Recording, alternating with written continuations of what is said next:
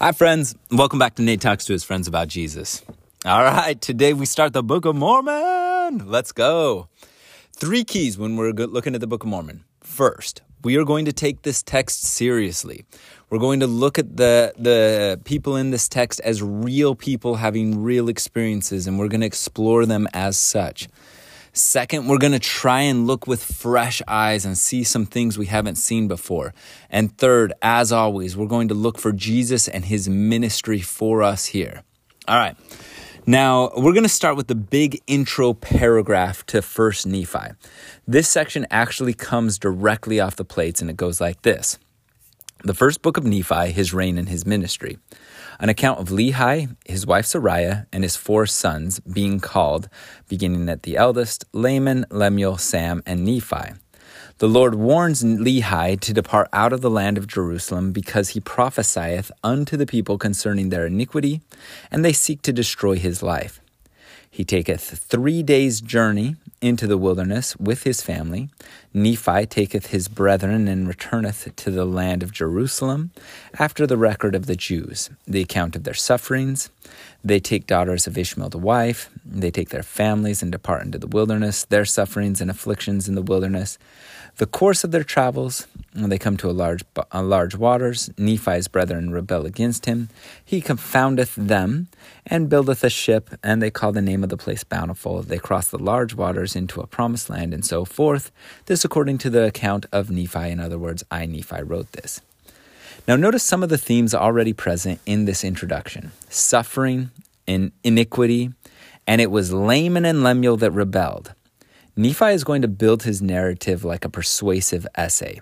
This is not like an impersonal history. He is looking to prove a point. There's several points, actually. One, Laman and Lemuel did rebel, and two, that Jesus has your back. But be aware of kind of how Nephi is building what he's building. Building. Be aware that he's a real person, right? After this, we have the the individual chapter headings. These don't come till 1981, um, and so just be aware of that. Those aren't part of the the initial text. But let's uh, go ahead and start with the most read line in all of Latter Day Saints scripture. I, Nephi, having been born of goodly parents. Now, goodly is not a term we use a lot. So when you come across words and you're like, what does that actually mean? Go to the 1828 Webster's Dictionary online to see how Joseph would have been using it. You could also type Strong's Concordance uh, and, and the word in Google, and it will link you to what the word means in Hebrew. Since the Book of Mormon lines up with the King James uh, word usage, it is pretty safe, but not 100%. Okay? So in 1828, goodly means handsome of form, beautiful, graceful, as in a goodly person. The Hebrew is similar, it means be beautiful, bright, and pleasing. In other words, Nephi is saying, I had good parents. Therefore, I was taught somewhat in the learning of my father. At minimum, this learning is literacy, the ability to read and write, which is quite rare back in the day. And having seen many afflictions in the course of my days, nevertheless, having been highly favored of the Lord in all my days. This is one of Nephi's thesis statements. Life is full of struggle and favor. This is one of the things I want you to look for. How do we have them both? Struggle will come no matter what, but how do you also feel the favor of the Lord? Just notice he's he's going to fixate on how hard things were. But for him afflictions are frequently tied to favor we see affliction as a sign of God's disfavor because we've grown up in this Calvinist milieu that is not how Nephi sees things. So look for what makes the difference in this text, and you'll point out things that I don't point out. But how do we have both hard things and favor at the same time? Yea, having had a great knowledge of the goodness and the mysteries of God, therefore I make a record of my proceedings in my days. Yea, I make a record of the language of my father, which consists of the learning of the Jews and the language of the Egyptians. Scribes, or students uh, contemporary or nearly contemporary with Lehi, were being trained in both Hebrew and Egyptian writing systems. So the, the fact that he is too, not too out of the ordinary. And I know that the record which I make is true, and I make it with mine own hand, and I make it according to my knowledge. For it came to pass in the commencement of the first year of the reign of Zedekiah, king of Judah, my father Lehi having dwelt in Jerusalem all his days. Okay, time out. Reign of Zedekiah. Let's place this in historical context so we know where Lehi slash Nephi's story is taking place. Right now, at this time period, um, Assyria was top dog. Then a new Babylonian kingdom rose up and kicked the crap out of Assyria and reasserted their dominance. Because Babylon had been a big deal, then faded, Assyria took over, and now Babylon is coming screaming back. Now, a Babylonian resurgence really freaked out Egypt. They saw this Neo Babylonian empire as a threat to their borders and to their trade routes. There's really nothing new under the sun. So they mobilized their armies and marched through Israel's territory. And Josiah, king of the Israel, king of Judah right now, the great hope for righteousness of Judah, went out to fight these invading Egyptians and in the process took an arrow that killed him at Har-Megiddo, Armageddon. So Josiah's younger son, Jehoahaz, succeeded his father on the throne.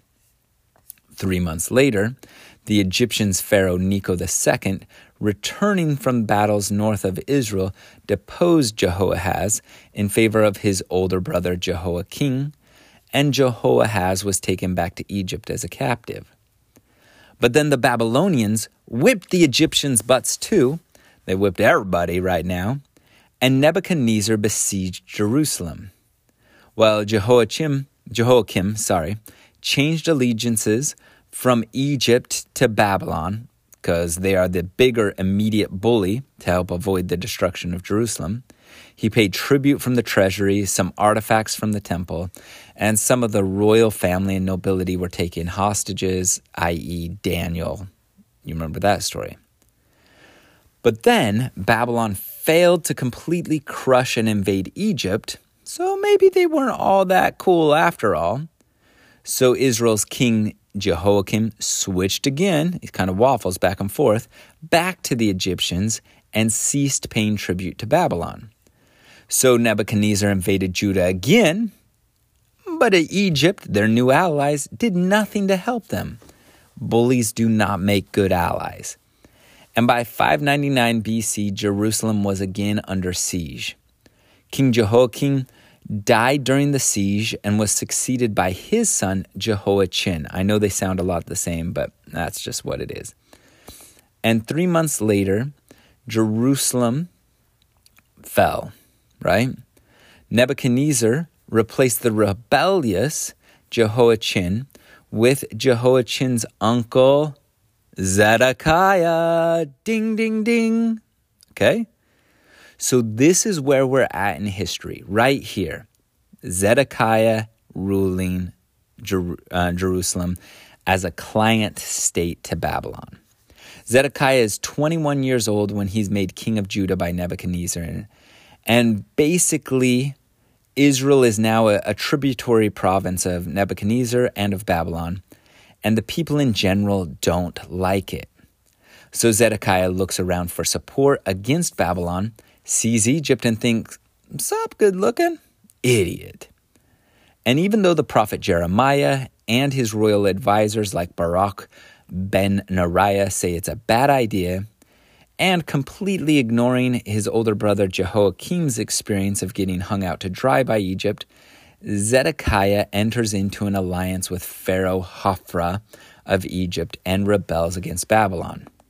Nebuchadnezzar responds by invading Judah Egypt predictably does nothing. The siege lasts 30 months with all of the accompanying starvation and depravity. And when the walls fall, Zedekiah and his family attempt to escape. They actually make it out of the city, but are captured on the plains of Jericho.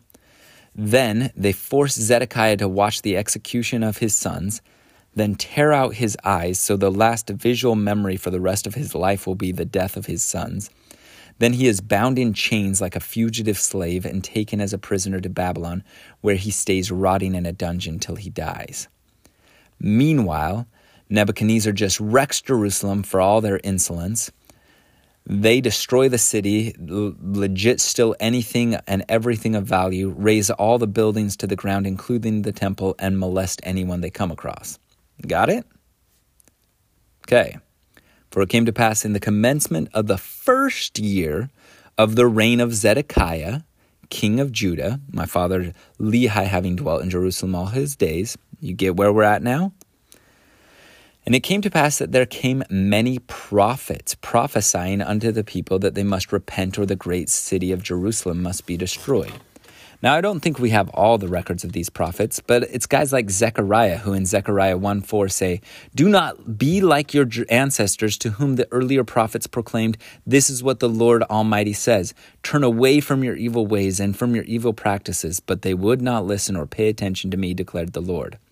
Or another contemporary, Obadiah. Obadiah says, Oh, what a disaster awaits you. Esau will be ransacked, all his hidden treasures pillaged.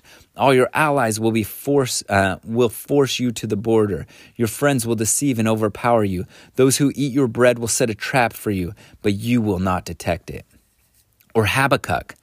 Look among the nations, watch and wonder marvelously, for I am working work in your days, which you will not believe, though it is told you. For behold, I will raise up the Chaldeans, Babylonians, that bitter and hasty nation that march through the breadth of the earth to possess dwelling places that are not theirs. Or Jeremiah, which you're more familiar with, chapter 1, like all these others. And the word of the Lord came unto me, Jeremiah, the second time, saying, What seest thou? And I said, I see a seething pot, and the face thereof is from the north, where Babylon is. Then the Lord said unto me, Out of the north, Babylon, shall the evil break uh, forth upon the inhabitants of the land. For lo, I will call all the families of the kingdom of the north, Babylon, saith the Lord, and they shall come, and they shall set every one his throne at the entrance of the gates of Jerusalem, and against all the walls thereof, round about, and against the city of Judah, and I will utter my judgments against them, touching all wickedness, that they have forsaken me, and have offered unto other gods, and worshipped the work of their own hands. So here's what I'm saying when Lehi goes out into the city of Jerusalem and says that he hears many prophets dist- proclaiming that Jerusalem must be destroyed, one, this is not out of the ordinary because, well, Babylon had already captured Jerusalem recently, but you got guys like Zechariah, Obadiah, Habakkuk, Jeremiah, not to mention the ones we don't know about, preaching right then that this is going to happen. Wherefore it came to pass that my father Lehi, went forth and prayed unto the Lord with all his heart in behalf of his people. It's a scary thing thinking that they'll be destroyed. And it came to pass, as he prayed unto the Lord, there came a pillar of fire. Now, the pillar of fire is the Shekinah. It's a clear Jewish marker of the presence of the Lord. We see it in Exodus 13, right? The Lord went before them by day in a pillar of cloud, uh, pillar of cloud to lead them along the way, and by night in a pillar of fire. Like the, this pillar of fire that visits Lehi is an unmistakable experience of the presence of the Lord. And the pillar of fire dwelt upon a rock before him, giving him guidance, right? Leading him the safe way through, through this path of destruction, just like the children of Israel. And he saw and heard much, and because of the things which he saw and heard, he did quake and tremble exceedingly. And it came to pass that he returned to his own house at Jerusalem, and he cast himself upon his bed, being overcome with the Spirit and the things which he saw. And being thus overcome with the Spirit, he was carried away into a vision. Even that he saw the heavens opened, and he thought he saw God sitting upon his throne, surrounded with a numberless concourses of angels in the attitude of singing and praising their God. This is a very, very, very classic apocalyptic scene where you're in the vision, you're taken to the throne room of God.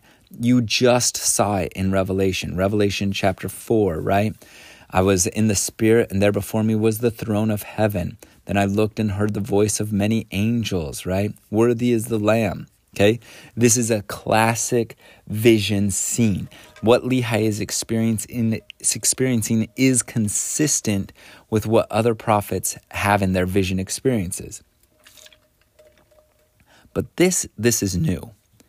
And it came to pass that uh, he, Lehi, saw one, capitalized, descending out of the midst of heaven.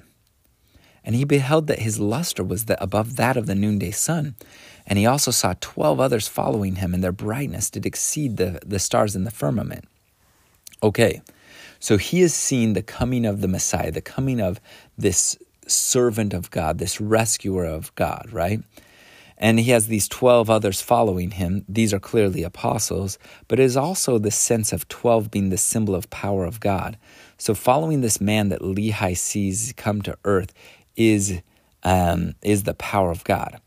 This is really revolutionary in an Old Testament context. Yes, they believe in a Messiah, but this is showing the Messiah coming to earth in a very different way than any of the previous things. So, already 10 verses in, we got this kind of new, fresh take on the Messiah, how he will operate, how he will come to earth, right? And they came down and went forth upon the face of the earth, and they came. And the first came and stood before my father and gave him a book and bade him that he should read. Okay, the same thing happens for Ezekiel and John in Revelation. This is a classic vision move to give a book. It fits the form of what is happening to Lehi in this unfolding of the will of God. And it came to pass that as he read, he was filled with the Spirit of the Lord, and he said, Woe, woe into Jerusalem. That means uh, like destruction, tear, sorrow to Jerusalem. The fact that it's repeated twice emphasizes this sorrow is coming. For I have seen your uh, thine abominations now, th- this is a, a, really clear pattern, okay? Uh, this is what prophets always do. You can go back and review the first chapter podcast in Isaiah to, to see this prophetic pattern. They condemn evil as kind of the first step.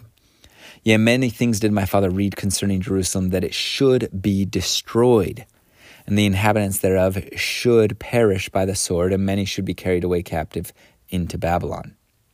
Now, again, this shouldn't be a stretch given the circumstance. Daniel and many others are already taken captive into Babylon. This is not a bold claim. It's very much in line with what certain factions in Jerusalem believe at the time. And it came to pass that when my father had read and seen many great and marvelous things, he did exclaim many things unto the Lord, such as, Great and marvelous are thy works, O Lord God Almighty. Thy throne is high in the heavens, and thy power and goodness and mercy are all over the ha- inhabitants of the earth. And because thou art merciful, thou wilt not suffer those who come unto thee that they shall perish. Now, the form he's using is very apocalyptic. Remember John saying, Worthy is the Lamb who is slain to receive power and wealth and wisdom and strength and honor and glory and praise. It's very much in this format. But also notice the message right from the very beginning of this book. It is not a message of condemnation, it is a message that the all seeing God is merciful and he will help you. Hold that, okay? That's big. And after this manner was the language of my father in praising his God. His soul did rejoice. His heart was filled for the things that he had seen, yea, the things that the Lord had shown unto him.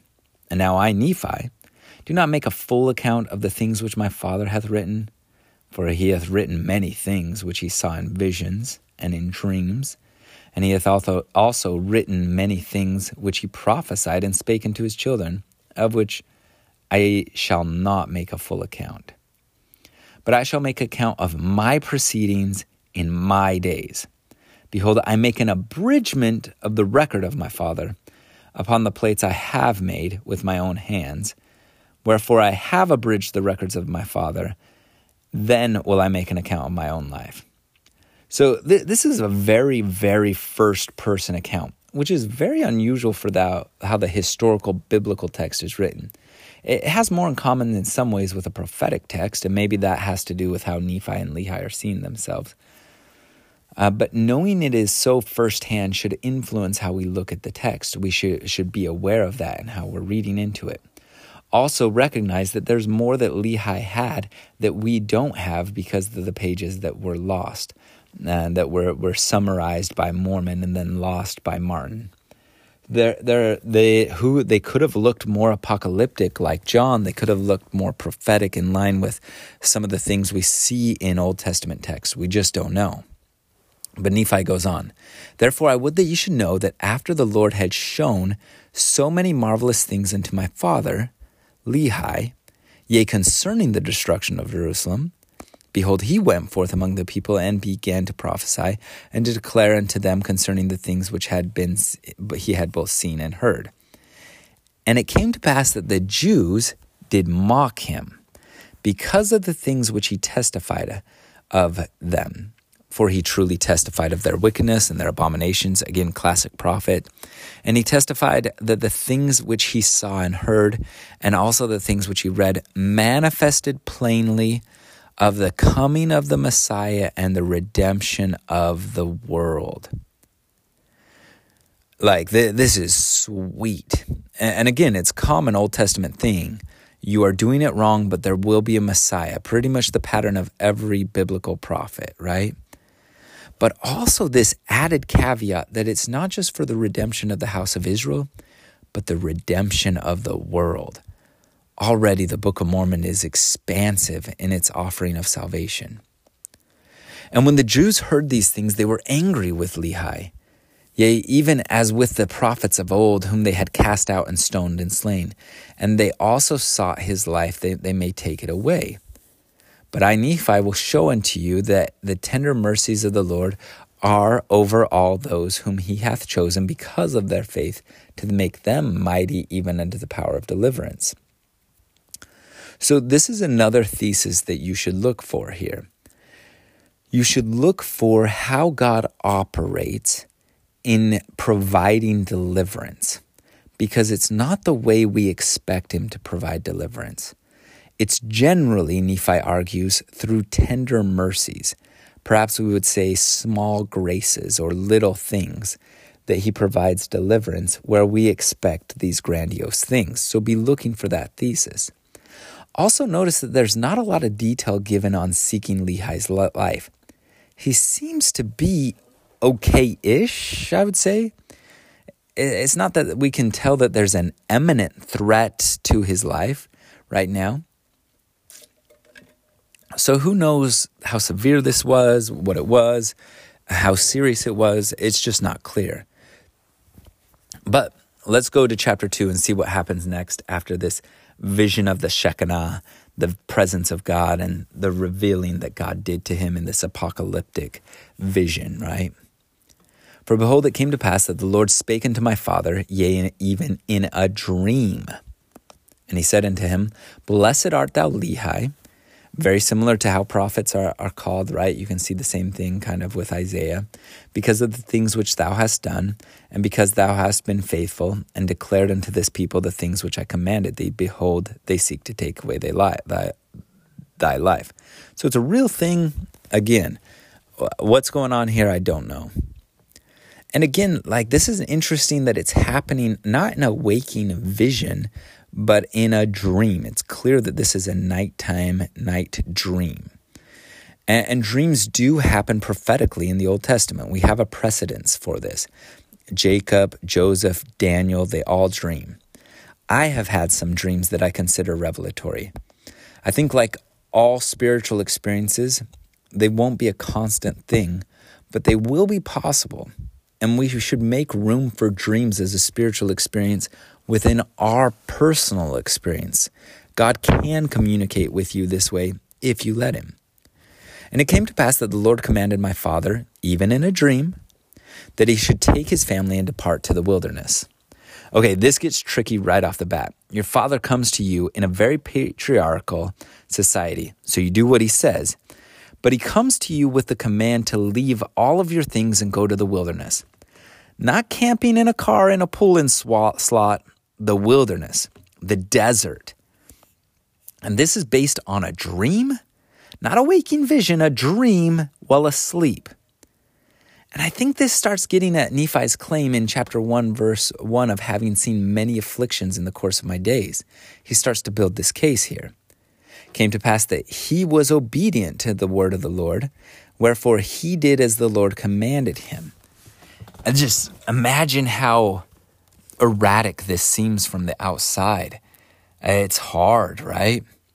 And it came to pass that he departed unto the wilderness. Notice the first person prophetic right here. He. And he left his house and left the land of his inheritance and left his gold and left his silver and left his precious things. Okay, this is a very personal Lehi description right here of the things he gives up to follow the Lord and took nothing with him save it were his family and provisions and tents and departed the wilderness. And he, Lehi, came down by the borders uh, near the shore of the Red Sea. Now, this is a distance of about 180 miles. Traveling with camels, you can probably do 20 miles a day, which takes you about nine or 10 days to get there. However, I don't know how many of you can go from traveling nothing to hiking 20 miles every day. So I doubt they made it there in even two weeks, but let's say it takes around that long. And he, Lehi, traveled in the wilderness in the borders which are nearer the Red Sea, and he did travel in the wilderness with his family, which consisted of my mother, Sariah, my elder brothers, Laman, Lemuel, and Sam, and it came to pass that when he had traveled three days in the wilderness, he pitched his tent in a valley by the side of a river of water. So from the Red Sea, a 9, 10, up to 14 days out, he travels another three days. And so they're well off the beaten path now, way out there. And it came to pass that he built an altar of stones and made an offering unto the Lord and gave thanks unto the Lord our God. This is intriguing Lehi is not a Levite, but he is offering sacrifice here. And he seems to be offering a peace offering. And this is a sacrifice. The elimination of an animal in these circumstances, which soon, very soon, will border on starvation, really is a sacrifice and is not something to be done lightly. But it also shows something about the time period and worship of God that's not really found in the Bible see, the, the scribes in the Bible are trying to show why Jerusalem was destroyed. And one of their points was unauthorized sacrifices made outside of the temple and outside of the Levite priesthood authority were unauthorized and were apostate. And maybe that's one of the reasons for their destruction. They're searching for things. But there's plenty of archaeological evidence pointing to sacrifices from the time period outside of the temple. Add this to the fact that Lehi, a very faithful individual, does this sacrifice so casually, and Nephi does not comment on the strangeness of offering outside of the temple, seems to imply that the church in Jerusalem is not as uniform and clear cut as sometimes the scribes of the Bible want to lead you to believe. Just think on that. And it came to pass that Lehi called the name of the river Laman, and it emptied into the Red Sea, and the valley was on the borders uh, near the mouth thereof. Now, remember, Nephi is writing this as a middle aged man. He has long since split off from his brothers and had full on wars with them by this point. That is coloring his view in his narrative. He is going to characterize his brothers right from the start in a way that pushes you onto his side of the story. All right? So it's going to start with this quote from his father, and quoting his father, not him, gives it more authority right here. And when my father saw the waters of the river emptied into the fountain of the Red Sea, he spoke unto Laman, saying, Oh, that thou mightest be like unto this river, continually running into the fountain of all righteousness. And he also spake unto Lemuel, Oh, that thou mightest be like unto this valley, firm and steadfast and immovable in keeping the commandments of the Lord. these two admonitions are very proverb psalm like, the tone of metaphor and poetry making the point. Now, this he spake because of the stiff neckedness of Laman and Lemuel. Notice what Nephi is doing here. The word stiff necked is not a common one in the Bible. It occurs twice in Deuteronomy with Moses and the children of Israel. This is also part of Nephi's characterization. He's going to go back to the Moses well over and over again. He is going to paint himself as a new Moses and his brothers as the children of Israel. Okay? They're stiff necked, just like the, the children of Israel. And if you remember, what was the children of Israel's main problem with Moses? Murmuring. For example, Exodus 16. And the whole congregation of Israel uh, murmured against Moses and Aaron in the wilderness. Then they murmur about food, they murmur about water, they murmur that they wish they were back in Egypt. And look what Nephi says next. And he spake unto them, spake because of the stiff neckedness of Laman and Lemuel, for behold, they did murmur in many things against their father. So you know where Nephi stands. I'm Moses, my brothers are the children of Israel. So you have this kind of already developed schema in which you can place these two, is what Nephi's setting up. Okay? Um, For behold, they did murmur in many things against their father because he was a visionary man. Now, notice the, the repetition of the phrase next.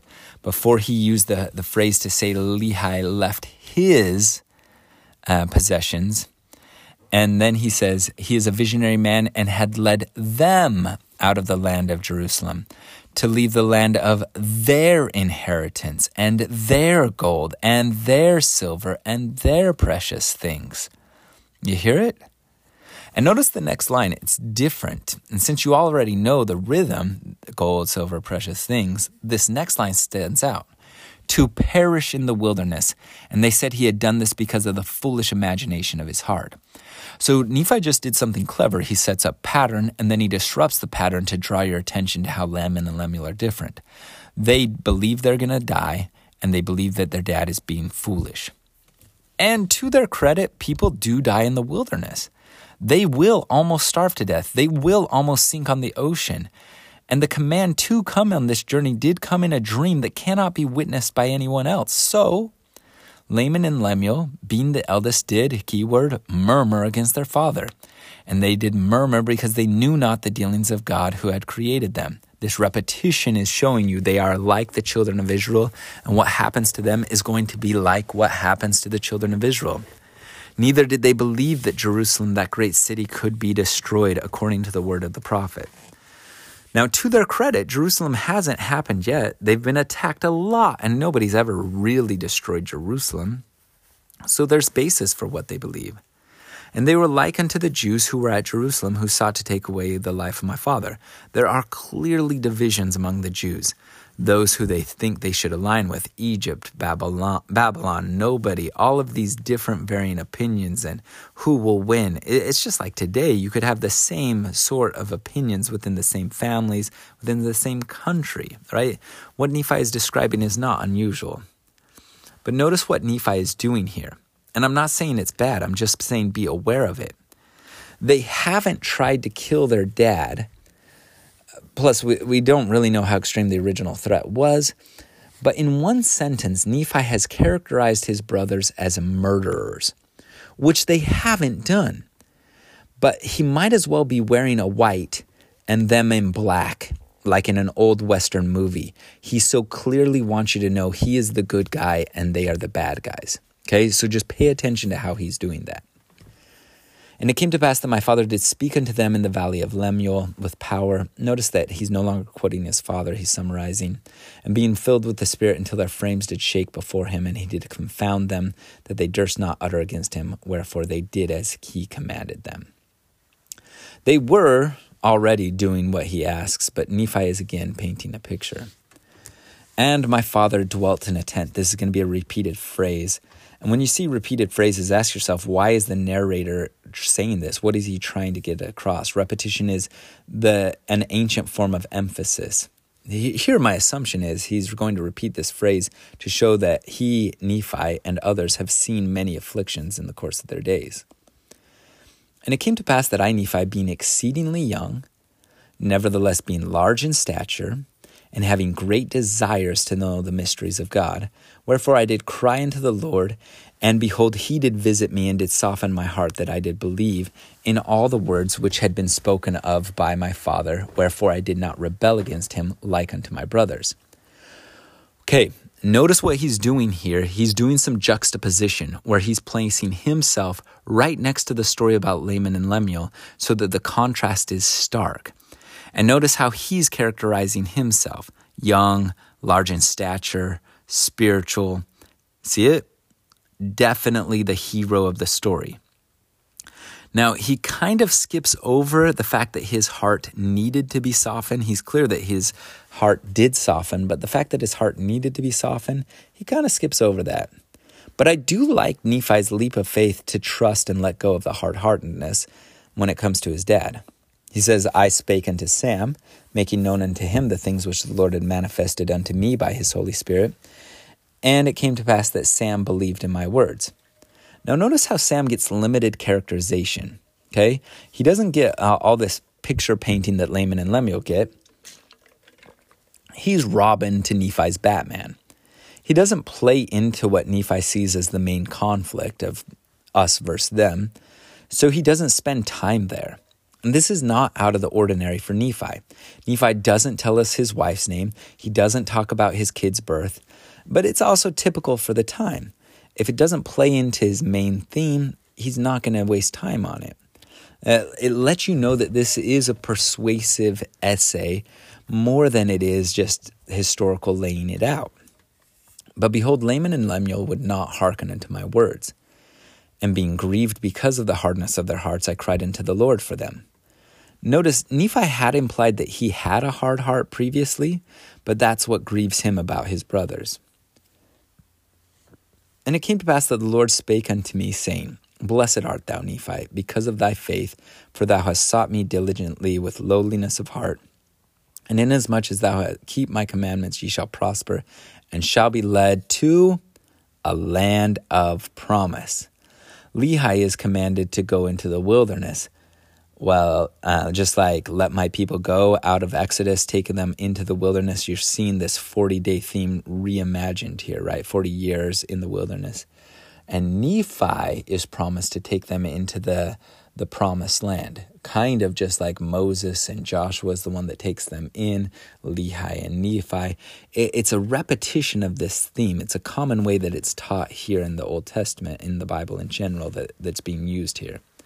And it came to pass that the Lord spake unto me, saying, Oh, sorry. And this is also like Abraham and Moses type thing. Okay, he's in line with the prophets. Yea, even a land which I have prepared for you, yea, a land which is choice above all other lands. And inasmuch as thy brethren shall rebel against thee, they shall be cut off from the presence of the Lord a very clear allusion to Moses trying to bring the children of Israel into the presence of God, but they would not go, cut off from the presence of the Lord, cursed to wander in the wilderness for 40 years. They don't get to see the promised land, that sort of thing, right? Now, in their instance, they're, they are going to see the promised land, but they're going to be symbolically cut off here, right?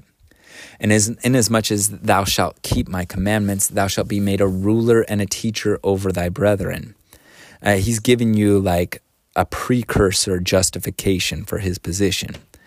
For behold, in that day that they rebel against me, I will curse them even with a sore curse, and they shall have no power over thy seed except they shall rebel against me also. And if it be so, and if it so be that they shall rebel against me, they shall be a scourge unto thy seed to stir them up into the ways of remembrance. All right. How much of this is foreshadowing how much of this is a middle aged man reading back into the story, I don't know. But what is clear is that Nephi, as a narrator, is setting up how he sees the story to come us versus them. Nephi versus Laman and Lemuel, Jews versus Gentiles, Israel versus the world, God versus Satan. And Nephi is on the right team. Okay? All right, chapter 3. And it came to pass that I, Nephi, returned from speaking to, with the Lord to the tent of my father. And it came to pass that he spake unto me, saying, Behold, I have dreamed a dream, in the which the Lord hath commanded me that thou and thy brethren shall return to Jerusalem. For behold, Laban hath the record of the Jews, and also the genealogy of my forefathers, and they are engraven upon plates of brass. Wherefore the Lord hath commanded me that thou and thy brothers should go into the house of Laban and seek the records and bring them hither to the wilderness. First of all, this is not a simple ask. It is at least a month of hard travel there and back. Then convince a man to give the plates to you. Books in general are very rare, and books of this nature preserved on plates are very, very, very expensive and rare. This is an impossible task. And now behold, thy brothers do what? Any guesses? That's right, murmur. That repetition is going to hook your mind to the children of Israel, saying it is a hard thing which I have required of them. Facts! They're not saying anything not true. But behold, I have not required it of them, but it is a commandment of the Lord. Therefore, go, my son, and thou shalt be favored of the Lord, because thou hast not murmured. Does he even get a chance to murmur? I don't even know. But notice the contrast, and it's set up in the text. Uh, where they're contrast, right? You see that contrast between Laman and Lemuel not murmuring, Nephi right here. And came to pass that I, Nephi, said unto my father, I will go and do the things which the Lord hath commanded. For I know that the Lord giveth me no commandments unto the children of men, save he shall prepare a way for them, that they may accomplish the things which commandeth them.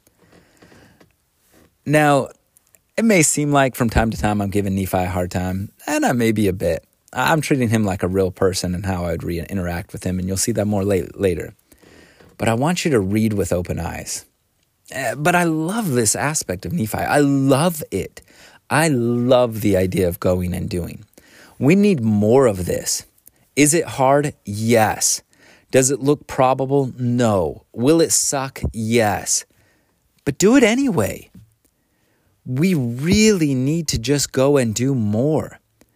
You want to know how to make Nephi's thesis of suffering and being favored a reality? This is a key.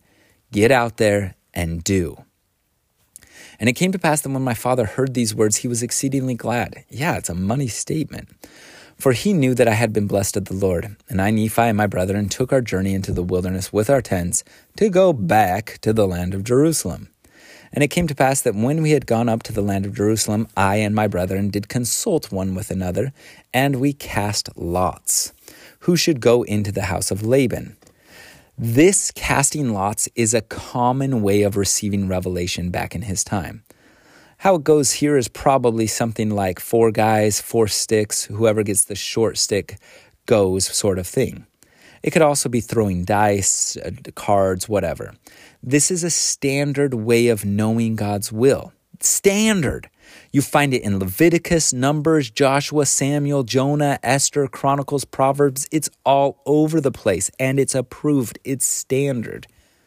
Here's my real question on this Could casting lots still be a proper way for discerning God's will today? I'm being serious. If it worked for thousands of years, why not now? Maybe try it out. If you're stuck, like let's say you have two good options, and you just commit it to God and you say, okay, this side of the coin is this decision, this side of the coin is this decision. Flip the coin and let God determine it and see what happens. Truly, I think it's more important than we go and do than we sit and think. So maybe try it out. I think it could do good things for you came to pass that the lot fell upon Laman. And Laman went into the house of Laban, and he talked with him and sat in his house. And he desired of Laban the records which were engraven on upon the plates of brass, which contained a genealogy of my father, Laban's father. And behold, it came to pass that Laban was angry, understandably, right? And thrust him out from his presence, and he would not that he should have the records. Wherefore he said, Behold, thou art a robber, and I will slay thee. But Laban, Laman fled from his presence and told the things which Laban had done unto us, and we began to be exceedingly sorrowful, and my brethren were about to return to my father in the wilderness. Right, right, right, right. Like Laman has no claim on Laban's property, and it is tantamount to theft. Hey, uh, I like your Lamborghini. I want to take it with me on a trip. No. And if you touch it, I'll call the cops. That's exactly how the conversation goes down, more or less. But behold, I said unto them that as the Lord liveth and as we live, we will not go down to our father in the wilderness until we have accomplished the thing which the Lord hath commanded us. Wherefore, I, wherefore, let us be faithful in keeping the commandments of the Lord. Therefore, let us go down to the land of our father's inheritance. For behold, he left gold and silver and all manner of riches, and this he hath done because of the commandments of the Lord. This is the third time of leaving gold, silver, and uh, all manner of riches is mentioned. Is he setting you up to say, like, they left it, they left it, and that this sacrifice really is a path forward? I don't know, maybe. For Lehi knew that Jerusalem must be destroyed because of the wickedness of the people. For behold, they have rejected the words of the prophets. Wherefore, if my father should dwell in the land after he had been commanded to flee out of the land, behold, he would perish. Wherefore, it must needs be that he flee out of the land. And behold, it is wisdom in God that we should obtain these records, that we may preserve unto the children the language of our fathers. I do not think Nephi means here actual language. The language clearly changes over time. We're going to see this later in the book. I think what he is referring to is the way of life of the fathers, like the way of life of Abraham, Isaac, Jacob, Moses, etc. And also that we may preserve unto them the words which have been spoken by the mouth of all holy prophets which have been delivered unto them by the Spirit and power of God since the world began, even down into this present time. Uh, he wants to preserve this covenant way, this prophetic pattern. And it came to pass after this manner of language did I persuade my brethren that they might be faithful in keeping the commandments of God. And it came to pass that we went down to the land of our inheritance, and we did gather together our gold and our silver and our precious things. Fourth time he says this.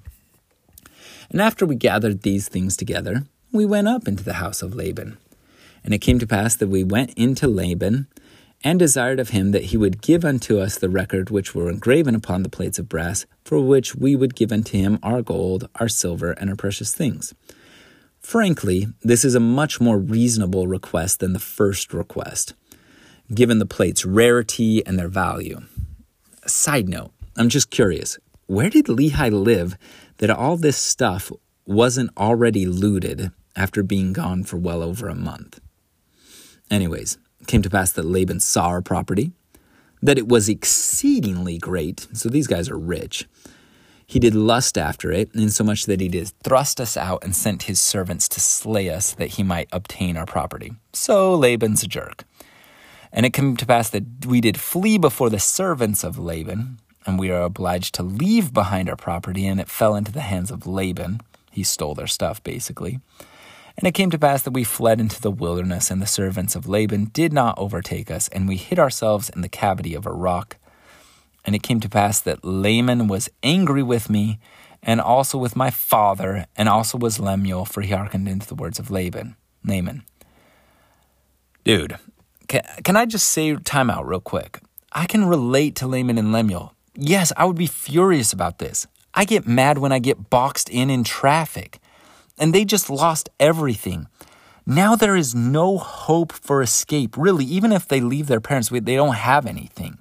Not to mention the danger they just faced, the, the fear of death and the adrenaline flooding through them. Wherefore Laman and Lemuel did speak many hard words unto us, their younger brothers, and did smite us even with a rod. Now, in our cultural context, jerk move but not really out of character for an Old Testament era family interaction. Not great. These guys aren't exceptionally bad here. Also, notice that how Nephi is making Laman and Lemuel one person. It makes his story of us versus them so much more simple. You'll see he sticks to this pattern. And it came to pass that as they smote us with a rod, behold, an angel of the Lord came and stood before them and spake unto them, saying, Why do you smite your younger brother with a rod? Know ye not that the Lord hath chosen him to be a ruler over you? And this because of your iniquities. Behold, ye shall go up to Jerusalem again, and the Lord will deliver Laban into your hands. And after the angel had spoken unto us, he departed. So this is a very direct intercession. Nephi doesn't make a huge deal about this, but this is a huge deal. Angelic, direct angelic intercession is very, very rare in the Bible. You get an angel to come to warn Balaam, minister to Hagar, uh, minister to Elijah, rescue Lot, wrestle with Jacob. But overall, direct angelic intercessions are rare in this the, any epic, but in this epic too. And after the angel had departed, Laban and Lemuel began to what? That's right, murmur, saying, How is it possible that the Lord will deliver Laban into our hands? Behold, he is a mighty man. He can command fifty, yea, even he can slay fifty. Why not us? Everything they're saying is true. But honestly, who cares? When are you going to stop whining and start doing? Chapter 4 And it came to pass that I spake unto my brother and said, Let us go up again to Jerusalem let us be faithful in keeping the commandments of the Lord. For behold, he is mightier than all the earth. And why not mightier than Laban and his fifty, yea, or even his tens of thousands? It's very poetic, very Psalms like, which you're going to see is one of Nephi's favorites, along with Isaiah here. Therefore, let us go up and be strong like Moses. There's your illusion. Nephi equals Moses again. For he, Moses, truly spake into the waters of the Red Sea, and they divided hither and thither. And our fathers came through out of captivity on dry ground. Um, and the armies of Pharaoh did follow and were drowned in the waters of the Red Sea. Like facing enemies, they've already left to the wilderness. This is the kind of the next natural stage of this story that they're reenacting. And behold, ye know that this is true, and you also know that the angel has spoken unto you. Wherefore can ye doubt? Let us go up. The Lord is able to deliver us, even as our fathers, to destroy Laban, even as the Egyptians. Now, I love this message, and I think this is a message coming to you. The Lord is able to deliver you. Let that sink in. Now, when I had spoken these words, they were yet wroth. They're still upset. They just lost all their stuff. But they did still continue to murmur because Nephi is Moses and they are Israel. Nevertheless, they did follow me, just like the children of Israel did follow, even though they murmured, until we came to without the walls of Jerusalem. And it was by night, and I caused that they should hide themselves without the walls. And after they had hid themselves, I, Nephi, crept into the city and went forth toward the house of Laban. And I was led by the Spirit, not knowing beforehand the things which I should do. This is one of the most true things that has ever been said in Scripture. Uh, if you want something valuable, take that. We don't ever know what is going to happen. We always think we do, but we don't. You're led by the Spirit not knowing beforehand. Life is like that. We will never know. The sooner you start operating like Nephi, the happier you will be. You are never going to know how it's going to turn out. You're never going to know how somebody else is going to react. You just got to go. God can't do anything with a ship tied to the dock. Life only starts when you go get out there and go. Harry S. Truman said imperfect action is better than perfect inaction. I couldn't agree more. Nevertheless, I went forth, and I came near to the house of Laban, and I beheld a man, and he had fallen to the earth before me for he was drunken with wine. And when I came to him, I found that it was Laban. Dude, that is not your average bar trip. Pass out in the gutter, that takes a bit of doing. Blood alcohol is up there. And I beheld his sword. Note, Nephi, teenage boy, interested most immediately with his rad sword. That's the first thing he pays attention to. And I drew it forth from the sheath. You what? You just went through a drunk guy's wallet who's passed out? What? Wherefore the hilt thereof was pure gold. The workmanship thereof was exceedingly fine, and I saw the blade thereof was the most precious steel. Steel is very precious in this era. It is difficult to produce. It has never been produced on a large scale until late modern times. This truly is an exceptional weapon of incredible value. And it came to pass that I was constrained by the Spirit that I should kill Laban. But I said in my heart, Never at any time have I shed blood, and I shrank, and I would that I might not slay him. Okay, the, the brutality of the world is much closer to the surface in Nephi's time. Killing a person hand to hand happens. Heck, it happened recently in the attack in Jerusalem. But I love his honesty here. I felt that I should do something and I resisted. I didn't want to do it. And the Spirit said unto me again, Behold, the Lord hath delivered him into thy hands. Yea, and I also knew that he had sought to take away my life. And he had not hearkened unto the commandments of the Lord, and he had taken away our property. So this dude had tried to kill him, had stolen from him. There's a basis in uh, the laws of the time here. And the Spirit said, Slay him. The Lord has delivered him into your hands. But the Lord, behold, the Lord slayeth the wicked to bring forth his righteous purposes. It is better that one man should perish than that a nation should dwindle and perish in unbelief. And now, when I, Nephi, had heard these words, I remembered the words of the Lord which he spake unto me in the wilderness, saying, That insomuch as thy seed shall keep my commandments, they shall prosper uh, in the land of promise. And also, and I also thought that they could not keep the commandments of the Lord according to the law of Moses. They should that they should have the law, and I knew that the law was engraven on the plates. And again, I knew the Lord had delivered Laban into my hands, that I might obtain uh, according to the commandments. All right, tell me what you think of this revelatory pattern, and I'm good for it. By the rec- for the record, get an impression, debate it, see the logic, commit and go. Notice that endlessly ruminating on it doesn't work. Do or do not. Choose and go. Live life, make a decision, and go with it. This is a key to discipleship of Christ. Disciples act. They may not get it right, but they are out there trying.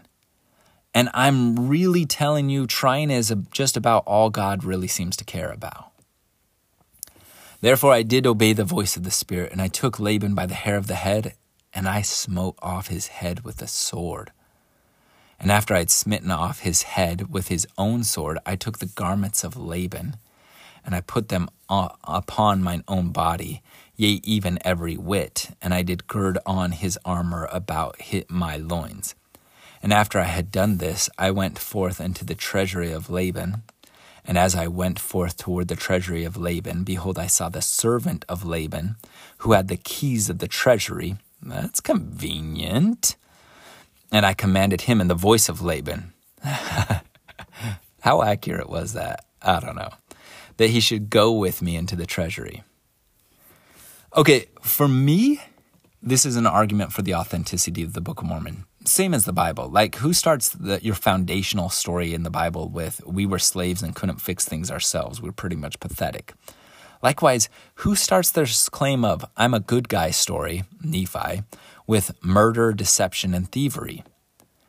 I think it's there because it's a real story happening in, in a real complex universe. Also, I would be very careful in our modern contextualized judgments on Nephi. It's a completely different time and place. I'm saying withhold judgment, but see the whole complexity of the story. It's real. He's not trying to make up something to make you like him. Uh, he is shaping the story to get you to like him, but he still seems to be telling you just what happened, at least what he saw of what happened. And he, the servant of Laban, supposed me to be his master. For behold, uh, for he beheld the garments, like Laban's clothes, and also the sword, pretty distinctive thing. It's very rare, fine steel, gold, all of that, girded about my loins. And he spake unto me concerning the elders of the Jews, he knowing that his master Laban had been out by night among them. I don't know what this meeting of the elders of the Jews was. It doesn't seem to have been an overly religious meeting because Laban is just slammed, but no idea here. And I spake unto him as if I had been Laban. I wonder how that goes. I wonder how suspicious it was.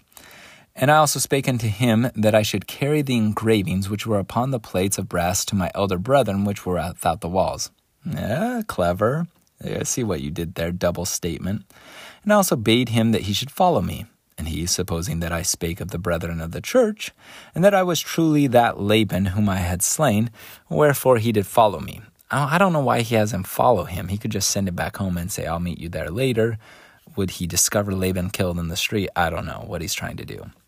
And he spake unto me many times concerning the elders of the Jews, maybe because Nephi's suspicious here, as I went forth into my brethren who were without the walls. And it came to pass when Laman, my older brother, saw me, he was exceedingly frightened. Yeah. And also Lemuel and Sam, and they fled from before my presence, for they supposed it was Laban, and that he had slain me and had sought to take away their lives also. Now we're in a situation. And it came to pass that I called after them in my normal voice, and they did hear me, wherefore they did cease to flee from my presence. Okay, fixed that problem, but started a whole nother problem. And it came to pass that when the servant of Laban beheld my brethren, he began to tremble, and he was about to flee from before me and return to the city of Jerusalem. If he gets away, the penalty for murder is to be beheaded at the time. Nephi is not going to let that happen. So I, Nephi, being a man large in stature, I feel like you said that already, but it must be a big part of his identity. And also, having received much strength of the Lord, therefore I did seize upon the servant of Laban, held him that he should not flee. And it came to pass that I spake with him, that if he would hearken unto my words, as the Lord liveth, and as I live, even so that he would hearken unto our words, we would spare his life. And I spake unto him, even with an oath, that he need not fear and he should be a free man like unto us if he would go down to the wilderness with us. Okay, so here's the thing Zoram is a slave, so he can run and die. I mean, this guy, Nephi, obviously already murdered your master, so. Or you can go along with this crazy person and maybe be free? There seems to be some lingering resentment later in the Book of Mormon history from his descendants being forced to come along. But for now, Zoram sees that this is the better immediate deal to go along, live, and maybe be free than to run and probably certainly die. I also spake unto him, Surely as the Lord commanded us to do this thing, and we shall not and shall we not be diligent in keeping the commandments of the Lord? Therefore, if we will go down into the wilderness to my father, thou shalt have a place with us. You're not going to be a slave, you're going to have a place. And it came to pass that Zoram did take courage at the words which I spake. Now Zoram was the name of the servant, and he promised that he would go down to the wilderness unto our father. Yea, and he made an oath unto us that he would tarry with us from that time forth now we were desirous that he should tarry with us for this cause, that the Jews might not know concerning our flight into the wilderness, because they're going to catch us and behead us, lest they should pursue us and destroy us. And it came to pass that Zoram had made an oath unto us, our fears did cease concerning him. And it came to pass that we took the plates of brass and the servant of Laban, and departed into the wilderness and journeyed unto the tent of our father, another two weeks down. Almost certainly, Zoram is the slave is blamed for the brutal murder of his master, leaving his body lying naked and beheaded in the street to be discovered in the early morning light. But he's nowhere to be found, and the case is not solved. And it came to pass that after we had come down into the wilderness unto our father, behold, he was filled with joy. And my mother Sariah was exceedingly glad, for she had mourned because of us. Now, notice the words Nephi uses. She's basically doing exactly what Laman and Lemuel are doing, but he calls it mourning instead of murmuring. Also, note that she's not being unreasonable. She had supposed we had perished in the wilderness, and she had complained, again, not murmur. Nephi is not grouping her with Laman and Lemuel she had complained against my father, telling him that he was a visionary man. Now he quotes um, his mom here. Notice anytime you quote somebody, why are they doing it? Behold, thou hast led us from the land of inheritance. My sons are no more. We perish in the wilderness. And after this manner of language had my mother complained against my father. And he says in response, he's quoting this dialogue I know that I am a visionary man for if I had not seen the things of God in a vision, I should have not known the goodness of God, but had tarried at Jerusalem, and had perished with my brethren. But we, and behold, I have obtained a land of promise, that Moses theme, in the which I do rejoice. Yea, and I know that the Lord will deliver my sons out of the hands of Laban, and bring them down again into unto us in the wilderness. Okay, there's the quoted parts. After this manner of language did my father Lehi comfort my mother Sariah concerning us while we journeyed in the wilderness. Okay? Now, what is he trying to, to tell you here? He is just letting the argument be there, and then he is rebutting it, saying that there are visions and that there are a promised land and that there is surety and you can have faith. Just pay attention to these things. I don't know that I'll always point them out, but pay attention to what is summarized and what is quoted. Now, uh, now I know. Uh, when we get back, uh, sorry, and when we had returned to the tent of my father, behold, their joy was full, and my mother was comforted, and she spake firsthand, saying, now I know of a surety that the Lord hath commanded my husband to flee into the wilderness. Yeah, I also know of a surety that the Lord hath protected my sons, just like Lehi had promised, and delivered them out of the hand of Laban, and given them power whereby they could accomplish the works, the, excuse me, accomplish the things which the Lord had commanded them. And after this manner of language did she speak. So Nephi quotes first, first hand here, right?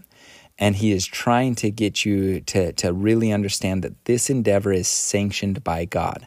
And it's not Nephi telling you it, it's Le- Lehi first and then Sariah, witnesses of elder, experienced, trustworthy individuals. The, this endeavor is sanctioned by God and protected by God. And it came to pass that they did rejoice exceedingly and did offer sacrifice and burnt offerings. There's more animals that really is going to be a sacrifice as they get hungry here unto the Lord and gave thanks to the God of Israel. And after they had given thanks unto the God of Israel, my father Lehi took the records, which were engraven upon the plates of brass, and he did search them from the beginning. And he beheld they did contain the five books of Moses, which gave an account of the creation of the world, and also of Adam and Eve, who are our first parents, and also a record of the Jews, beginning uh, from the beginning even down to the commencement of the king Zedekiah, king of Judah. So this is up to date and the prophecies of the holy prophets from the beginning even to the commencement of the reign of Zedekiah, up to date, all the prophets, and also many prophecies which have been spoken by the mouth of Jeremiah.